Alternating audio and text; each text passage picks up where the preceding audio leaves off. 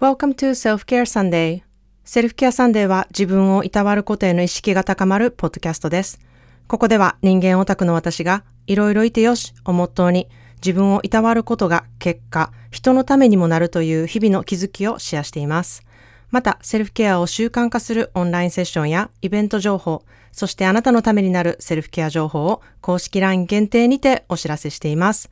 Your self-care starts right now.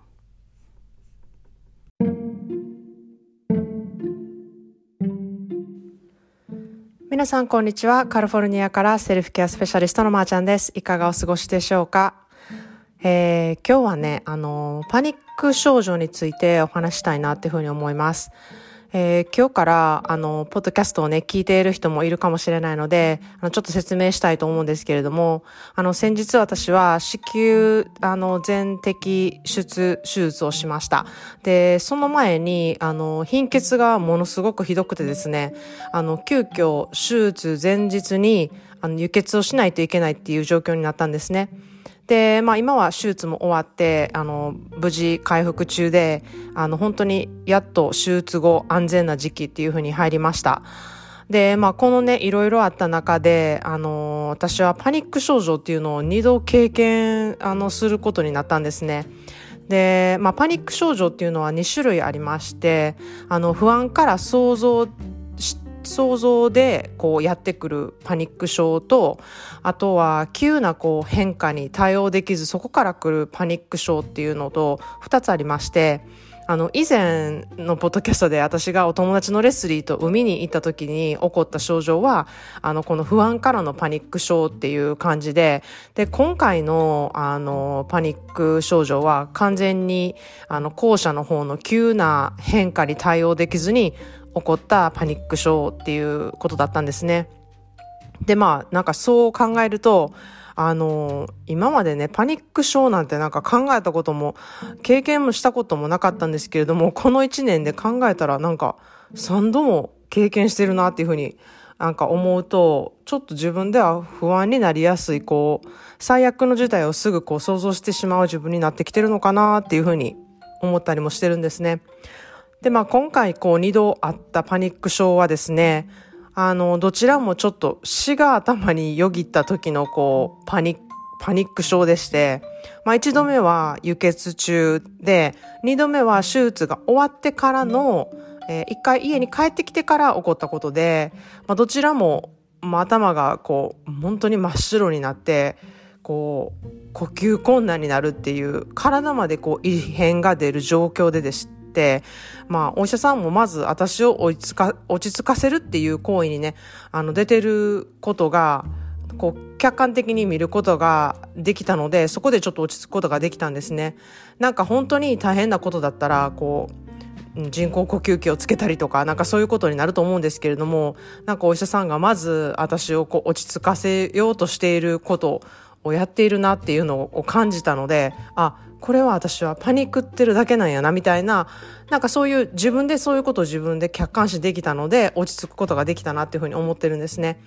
で、あの、パニック症状っていうのはこうトリガーっていうものがありまして、なんかこうパニック症を起こすとあることっていうのが、あの、ありまして、まあそれが体とかメンタルを守るために起こしている行為っていうふうに言われてるんですね。で、そのトリガーっていうのは、まあ、あの、人によって全然状況が違うかったり、何をトリガーでそういうパニック症に起こるっていうのは本当に人それぞれ全然違うんですね。で、まあ、まあ私の場合はこう、息苦しいことっていうのがちょっとトリガーになりやすくてですね、それがなんかこうすぐ死に結びつけるみたいなことによってパニック症状になったりとか、まあパニック症になると余計に息苦しくなって、まあ余計にそれでパニックになるみたいな、もうほんまにあの悪循環ですよね。なので、あの、そこがすごく自分ではトリガーになりやすいなっていうふうに今落ち着いてこう分析するとそういうふうにあの思うんですね。で、まあどちらの時もこうコロナ禍で今付き添いがい入れない状態なんですよね。なので、こう、信頼している人に声をかけてもらうとか、その人がそばにいるっていう安心だったりとか、なんかそういうことができない環境で、もう本当にまさに自分と自分のメンタルと自分の頭の中だけと戦い、戦うみたいな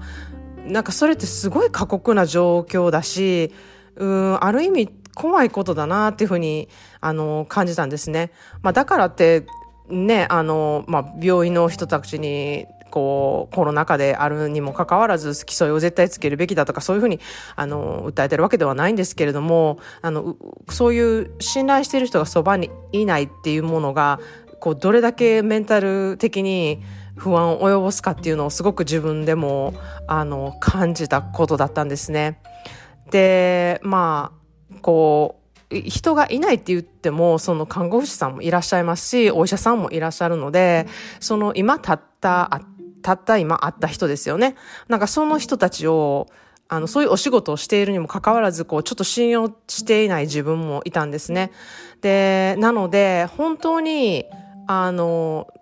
全然こう医療機関とか全然わからない誰かであっても私が信頼しているっていう人がそばにいるっていうことが本当になんていうのかな心の支えになるんだなっていうことをすごく感じた時だったんですね。で、あの、まあ、お医者さんも看護師さんの方もね、あの、患者さんを必ず思ってお仕事をしているのは、もう、もうそれこそ、あの、全然分かっているんですけれども、頭では。で、こう、まあ、説明不足だったり、することから起きる不安っていうのは、あの、患者さんそれぞれだし、うん、どれだけお医者さんとか看護師さんが説明しても、うん、それが十分じゃないっていう患者さんも全然出てくると思うので、うん、その辺はすごい難しいところだなっていうふうにも感じたんですね。だからこそ、こう、ただいてるだけでこう安心するっていう人がいるっていうことはすごくパワフルで、うん、体だけではなくって、もう本当に心とか精神とかもこう一緒に見てもらうっていうことっていうのは、うん、とても大事だなっていうふうに感じました。はい。ということで今日の一言 English はそれにまつわるちょっと言葉を選んでみました。Not all wounds are visible. Not all wounds are visible. 全ての傷が目に見える傷だとは限らないっていう言葉なんですね。まあ、メンテ、メンタル面の傷ですよね、やっぱり。うん、その方が過去どんなトラウマがあって、どんな風なトリガーでこうパニック症が起こるなんて、もうそんなの全然誰もわからないことで、うん、人それぞれあると思うんですね。で、その、あるっていうことを分かってない人もいると思うんですよ。まさに私も、そういうことがトリガーでパニックるなんていうことを自分で分かってないので、パニックった後で今考えて、あの時そうだったんだなって分かることなので、うん、本当にそのパニックってる状態である自分は何が起こってるのかわからないっていう、うん、ところなんですよね。で、そこでやっぱり大事なのは、やはりコミュニケーションと、こう、教育だったり、知識だったりだなっていうふうに思います。まずこう、知っておくこと、そういうことになるんじゃないかっていうことを頭で分かっておくことだったりとか、なるべく情報を知っておくこと、こういうことになったらこういうことになるかもしれないとか、うん、で、そういう、それやから起こる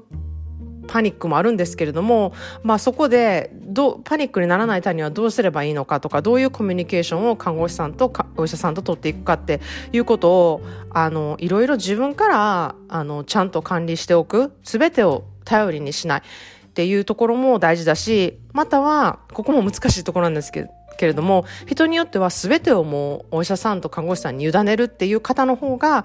方が、あの、うん、落ち着くっていう方も必ずいると思うので、そこもすごく、うん、自分なりに分かっておくことっていうのが大事かなっていうふうに思うんですね。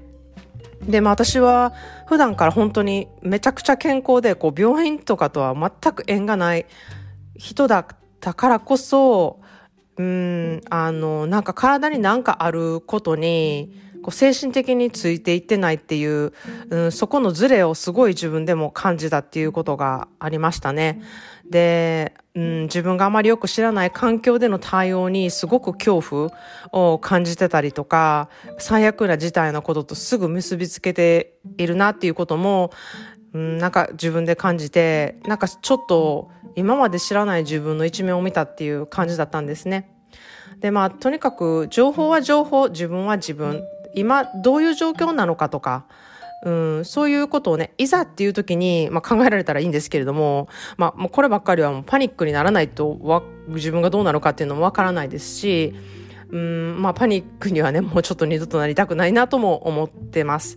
で、もう本当にパニック症の後はもうめちゃくちゃどっと疲れるんですね。あの、もう本当に生きた心地がしないというか、まあそんなで今日はあの、私のパニック症についてお話してみたんですけれども、もしリスナーさんの中に、あの、私もパニック症になったことがあって、こう息切れになったり、頭が真っ白になって気絶しそうになるような経験が、あの、ありましたとか、なんかそういう時どういう対処をしたかとか、なんかそういうことをもしシェアしていただければ、ちょっと嬉しいなっていうふうに思います。で、本当に人のメンタルっていうのはね、案外強いって思ってても、こう、うん、ふっとした時に、こう、繊細な、なんかガラスのようにね、パキってなんかいきなりひびが入ったりとか、しやすいものなんだなっていうことを本当に改めて実感しました。ということで今日は私のパニック症状についてのお話をシェアさせていただきました。それではあの皆さんも今日もいろいろいてよしをもとにあなたらしいセルフケアな一日でありますように。See you in the next episode and have a wonderful self-care day.